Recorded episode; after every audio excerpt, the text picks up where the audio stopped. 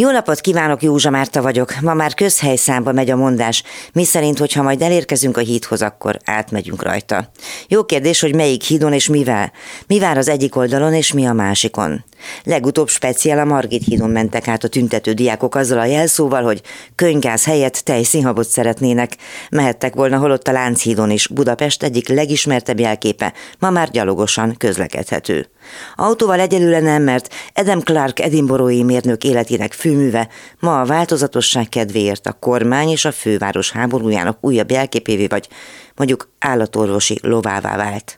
A Ki toljon ki kivált című szappanoperában most éppen az a bakalódás tárgya, hogy fontos-e, hogy benzingőzben sétálgassunk a Duna frissen felújított ékén, avagy a gondoskodó kormányzat aggodalmainak higgyünk, miszerint itten főpolgármesterileg kiadták volna az autós társadalomra a vendettát. Járulékos kárként újra feltűnt a lakálybrigád apokaliptikus vízióiban a sétáló rakpartok és a bicikliutak réme nemzetromboló hatása is. A csatatéren sok milliárd forint közpénz a tétek egyike. A másik pedig az volna, hogy a sok álszent homlokráncolás fikarcit sem törődik azoknak a jövőjével, akik egyszer, mint valamennyiünk perspektíváját jelentik.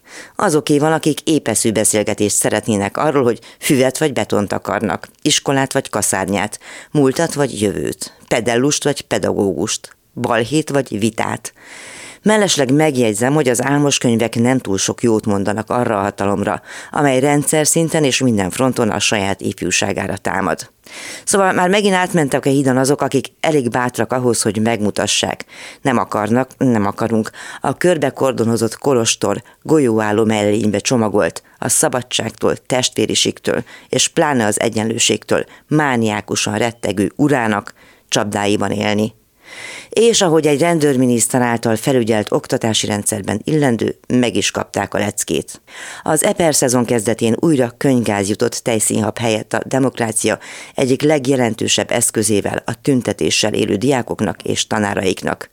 Úgy látszik, ma már senki sem emlékszik Stuart Hagman filmjére, így hát hadd emlékeztessek mindenkit, főként a főkopókat. A tanulság és az alkotás címe Eper és vér.